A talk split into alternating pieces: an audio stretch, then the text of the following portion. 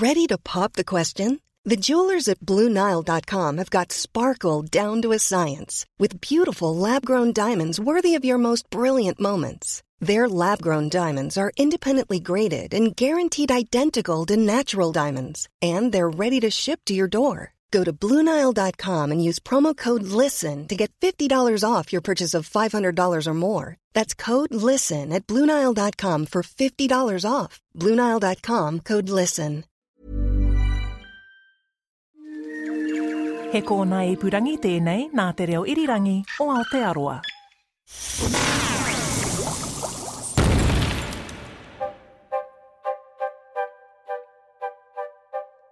Kia ora, and welcome to Elemental, an RNZ podcast exploring all the chemical elements alphabetically. I'm Allan Blackman from the Auckland University of Technology. And I'm Alison Ballance. And this podcast is certainly taking us to some of the hidden corners of the periodic table as well as the more usual tourist hotspots. And that's certainly the case for today's element, lanthanum, from the Greek lanthanein, to be hidden, which is kind of interesting because our last episode on Krypton, the Greek word kryptos uh, meant hidden. So there seems to be a few Greek words that mean hidden. hmm. Well, lanthanum might help me spell my last name using chemical symbols. That's one of the L A for Ballance. But this doesn't mean I know anything about it. so, can I have some of the finer details, please, Allan? Okay, vital stats, elemental symbol La, atomic number 57.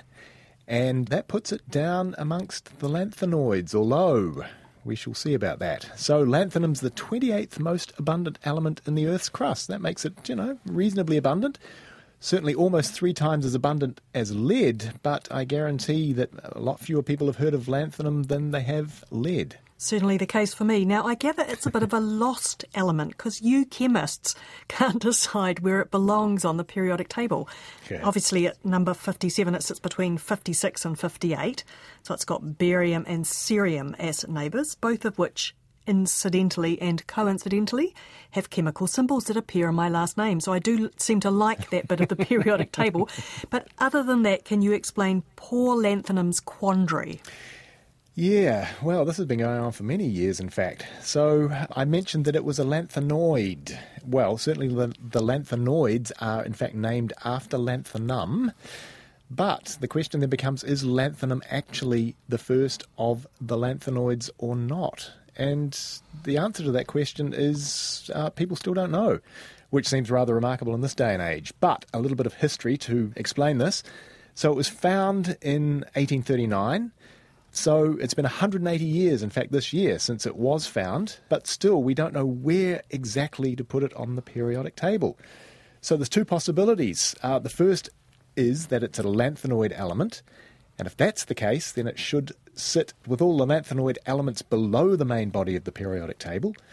Or the other possibility is that it's a member of the group 3 elements. So that puts it in the same group as scandium and yttrium and that would then make it a transition metal. So, finer minds than mine have failed to answer this question over many years. And the problem here comes because lanthanoid elements are characterized by the fact that they contain F electrons. And lanthanum, in fact, doesn't have any F electrons, and in fact, metallic lanthanum contains a single D electron. That being the case, for my money, that puts it fairly and squarely in group three, making it a transition metal. But just out of interest, have a look around the periodic tables on the internet and have a look at element 57 and see where those periodic tables put it. I guarantee it'll probably be about 50 50. Half of them will be in group three, and half of them will be in with the lanthanoids. If it's so hard to place on the periodic table, I'm wondering was it also hard to find in the first place? Uh, yes, it was, and that makes it actually behave like a typical lanthanoid because of the many lanthanoids that we've discussed so far. Listeners would know that generally they took a little bit of finding, and lanthanum's no different. So it came eventually from a sample of impure cerium oxide, cerium being another lanthanoid that we've already covered. And that took a period of around about 12 years to uh, obtain lanthanum from this impure sample of cerium oxide. So it does resemble uh, the other lanthanoids in its reactivity towards air and water. Like all of those, uh, it is very reactive to both of those. But really, quite unusually, it also reacts directly with such elements as carbon, nitrogen, phosphorus, and sulfur. That gives it some quite unusual reactivity, in fact. Is that useful, that reactivity? What do we actually use lanthanum for? Ooh, well, there's one major use, um, and that's about it, and then a few minor ones.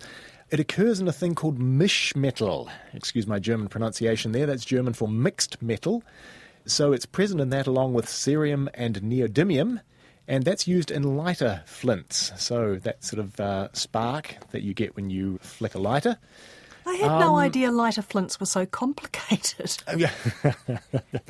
it's just a very rapid oxidation reaction. That's that's all it is. Other uses. So there's a compound by the name of LANI5. So that's a compound of lanthanum and nickel. We're all into the hydrogen economy. We need some way to be able to store hydrogen.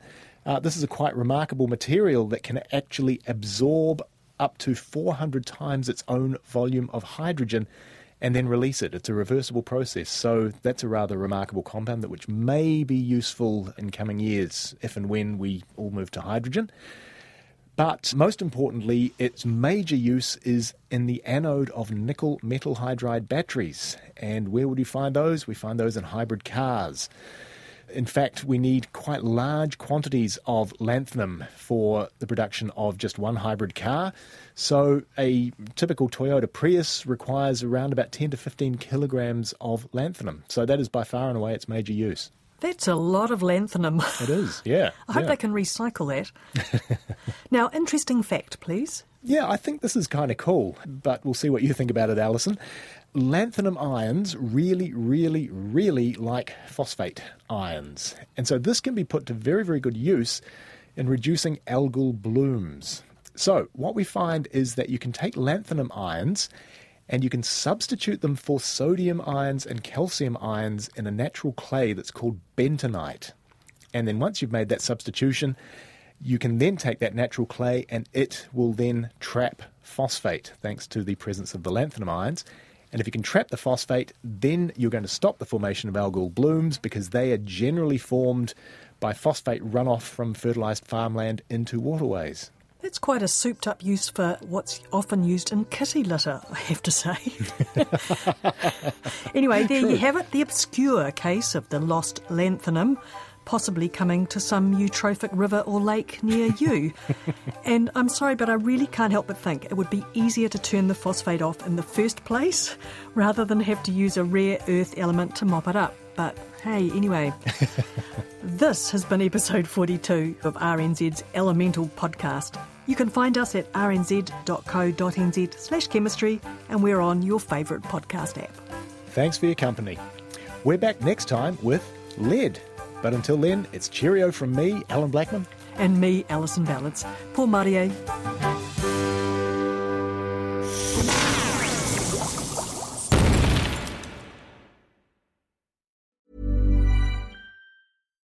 Botox Cosmetic, out of botulinum toxin A, FDA approved for over 20 years. So, talk to your specialist to see if Botox Cosmetic is right for you.